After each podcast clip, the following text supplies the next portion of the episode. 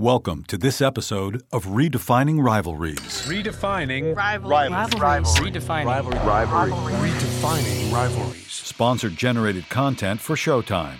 Produced by Wall Street Journal Custom Studios, a unit of the Wall Street Journal Advertising Department. On Redefining Rivalries, we've taken on the issue of rivalry in the worlds of finance and sports. Now we're hoping you'll follow us into the realm of classical music. You'd never guess that the seemingly genteel, elegant world of cellos, violins, and Bach would be rife with compelling intrigue and intense competition. Rivalry, the visceral, often irrational competition that consumes enemies and even more strongly those closer, is on full display in the hit Showtime series Billions. The show centers on the intense antagonistic relationship between adversaries Bobby Axelrod, played by Damian Lewis, a successful but ethically challenged hedge fund mogul, and Chuck Rhodes, played by Paul Giamatti, an ambitious but ethically challenged U.S. attorney. Both are married to strong, determined partners. Rhodes' wife Wendy starts the first season as corporate coach at Axelrod's company, a high achieving woman in a man's world. It's a flashpoint for friction, both at the office and home. I'm the goddamn U.S. attorney, Wendy. Are we teaching them that daddy's job is always more important than mommy's? New episodes of Billions air on Showtime every Sunday night at 10, 9 central. Classical music has inspired and entertained people for hundreds of years, but in all that time, similar to what the fictional Wendy Rhodes encounters at Axe Capital, the conductor's podium has been a virtual men's only club. But that's changing, albeit very slowly. Women are literally stepping up as rivals to that long held tradition. But they face a daunting task. Only 11% of the 537 classical music directors in the United States are women, and only one of the 24 top finance orchestras is led by a woman. That woman is Marin Alsop, who joins us along with fellow conductors and pioneers Susanna Mälkki and JoAnn Falletta to talk about depressing statistics, considering that we're well into the second decade of the 21st century. These three brilliant artists are helping to break down centuries old barriers. In this episode, we discuss competition, rivalry, and beautiful music with them. Marin Alsop, Susanna Mälkki, and JoAnn Falletta. Can you be rival to an entrenched establishment? Are other conductors, including other women, competitors or colleagues? Women are always fighting the perception of appropriate measures of power and control, criticisms that would never be leveled against a male conductor. Falletta explains. in a very traditional form like classical music. Uh, the conductor was always viewed as an autocrat, as someone of absolute power who could fire people at will, who could break batons and berate people. And uh, the idea of a woman stepping into that kind of role just didn't feel right to, to almost anyone. But I think that the style of a conductor was changing as it has changed in many aspects of the business world, uh, so that the, the leader uh, was uh, someone who became more open to the team or, uh, or treated the team with more respect, of mutual respect, uh, gendered mutual respect. But uh, it did rattle a lot of people. Marin Alsop is conductor of the Baltimore Symphony Orchestra. Susanna Mälkki just came off a triumphant run conducting Kaija Saariaho's opera L'amour de loin at the Met in New York. JoAnn Falletta conducts the Buffalo Philharmonic, and like the other two, guest conducts all over the world. It's very easy to see them as they are now, successful and established, and forget what they endured to get there, and stay. Marin reflects on the discouragement she received at an early age. When I fell in love with conducting, when I was nine. My violin teacher said, Oh, you know, well, girls don't do that. And that was the first time I'd ever heard anything like that. Uh, and it was, it was shocking. Founded in 1916, the Baltimore Symphony had had 11 previous chief conductors, all male, prior to Alsop's selection in 2007. Her appointment wasn't without controversy, the fallout of which Marin describes to this day as PTSD, post traumatic stress. There was some pushback, to put it mildly, um, because I think the musicians had felt really ostracized from decisions that had been made for a decade or even longer. Uh, it was a, a moment, a cathartic moment for them to try to be heard. And, you know, it gave me insight into the psyche of the orchestra and the issues that they faced. And clearly there was an illness raging, you know, internally at the organization. And so coming into that, you know, I had to make some decisions about number one, whether I would accept the job. Um, number two, if I did accept the job, how could I try to broker a way forward for the musicians with me? Although she recognized she would be competing against ingrained convention, Alsop hit the ground running. When you go into an organization in the way that I did at the Baltimore Symphony, you don't have to waste much time, you know, trying to be liked or, you know, trying to make an impression. My only goal was to create success for the musicians. Marin and JoAnn Falletta have much in common. Both native New Yorkers, trained at Juilliard, proteges of perhaps the greatest American conductor of them all, Leonard Bernstein. And like Marin, JoAnn was discouraged from pursuing a conducting career. I had my heart set on being a conductor, and Mannes College asked me to wait a year, study my classical guitar, audit the conducting classes, and then they allowed me to formally become a conducting major. The discouragement was really that it hadn't been done before, so it would be so difficult. There were no real examples of successful women orchestra conductors. Both received the encouragement they needed from home. Here's JoAnn. I was brought up in a family where we're just two daughters, and the, everything was possible for us. My parents didn't ever tell us we couldn't do this, we couldn't do that. Marin's experience was even more visceral and has stayed with her. The morning after nine year old Maren told her folks that her music teacher said she'd never be a conductor, she received a life changing surprise. My mother was so angry. My father, he was a quieter kind of guy, but what he did was so incredibly empowering and, and beautiful. The next day, when I came down to breakfast, he had gone out and bought a wooden box, and I opened it up and he filled it with batons. Grabbing the conductor's baton was the dream for Susanna Mälkki as a young cello player, a dream accepted easier in her home country, Finland. I was well aware of all the possible obstacles I would I would get, and that, that's actually one reason why I wanted to think about the idea for some time.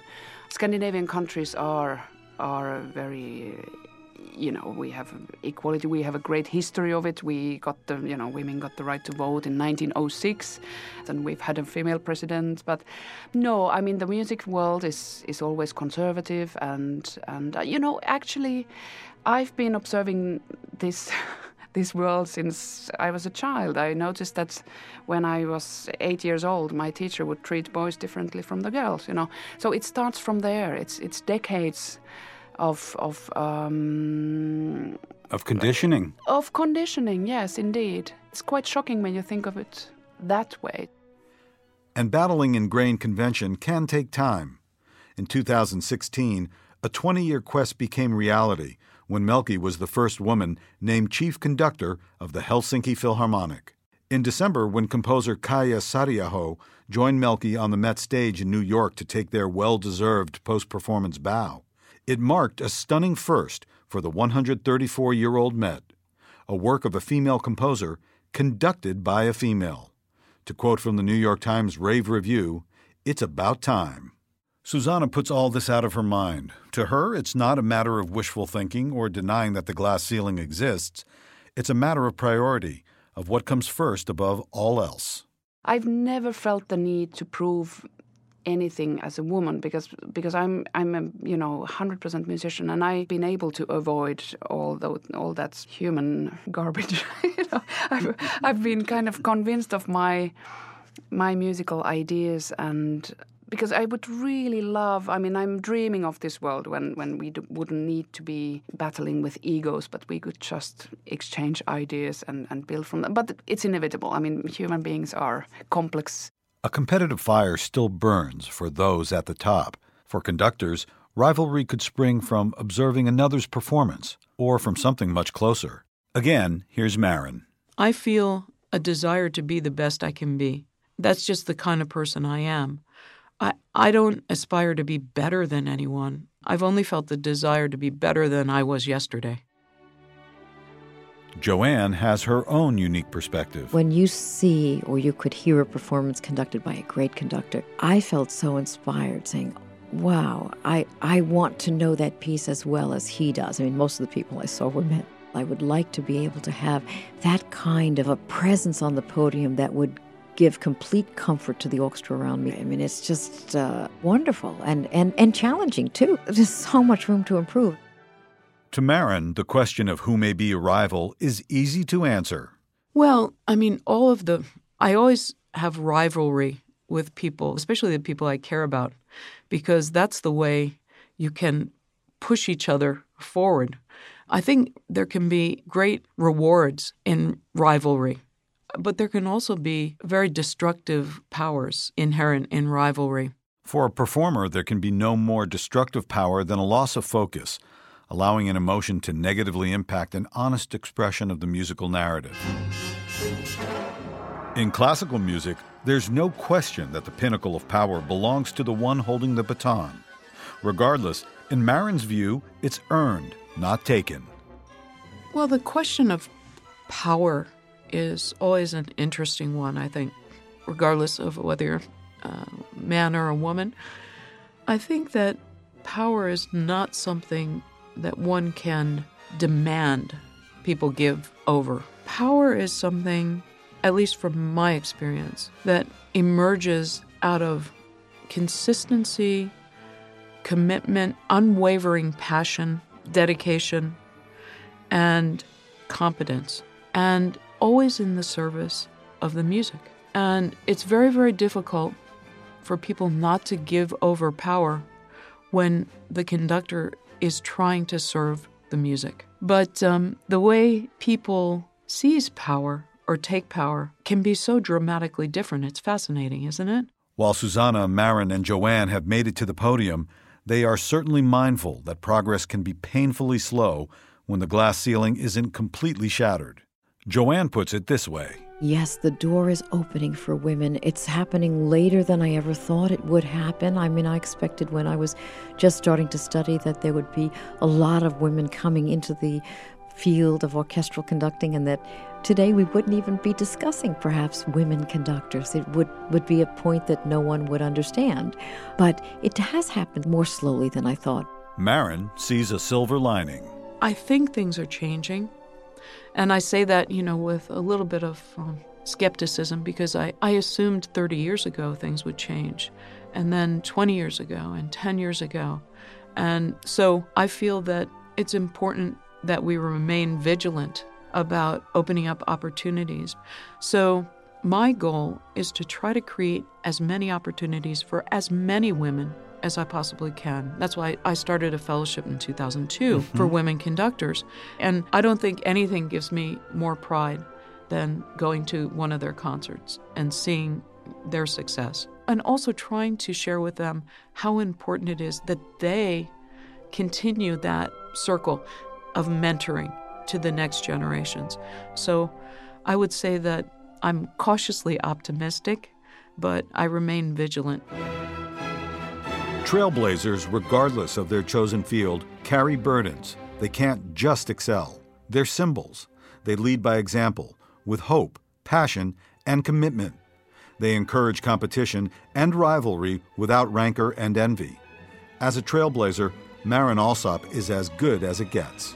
I think that I, I'm I'm proud, of course, and I feel honored, and I also feel outraged at the same time that we can be in the 21st century and there can still be firsts for women, that to me is inexcusable. Can one be proud and outraged at the same time? I suppose. That's how I feel, and I want to make a difference. Having that reputation gives me more possibility to help next generations because people will listen to me a little bit more. So it gives me a platform in a way. And I'm very, very pleased about that because if I don't try to affect change, I mean, who really is going to do it? Whether listening in Madison Square Garden, the Met, or a backyard party, one of the great pleasures of being among talented musicians is to witness the infectious joy they have for the craft. Given that there can be no better place in an orchestra for expressing that joy than at the epicenter, the conductor's podium, manned or womaned, by a world class artist, like JoAnn Falletta. It, it is an amazing feeling, and it's it's a combination of a kind of awesome responsibility because at that moment, with our 2,000 people sitting behind me listening to us, we have to do our best, and I have to help that. So there's a, a tremendous responsibility, but beyond that, there's a way that you lose yourself at the same time. You're never unaware of what you're doing, but you lose yourself in the emotion of the music, and the players come along with you because at that moment it's all about inspiration. JoAnn Falletta, Susanna Mälkki, Marin Alsop, three women that are proving that the fight to change the classical music world can be won with the wave of a baton. Don't miss the hit series Billions, with new episodes Sunday nights at 10, 9 Central, only on Showtime. This has been an episode of the Redefining Rivalries podcast series, sponsored generated content for Showtime, produced by Wall Street Journal Custom Studios, a unit of the Wall Street Journal advertising department. Please visit wsj.com slash podcast slash sponsored and sho.com slash billions for other installments in the series. The Wall Street Journal news organization was not involved in the creation of this content. For the Redefining Rivalries podcast series, I'm Lauren Tulajan.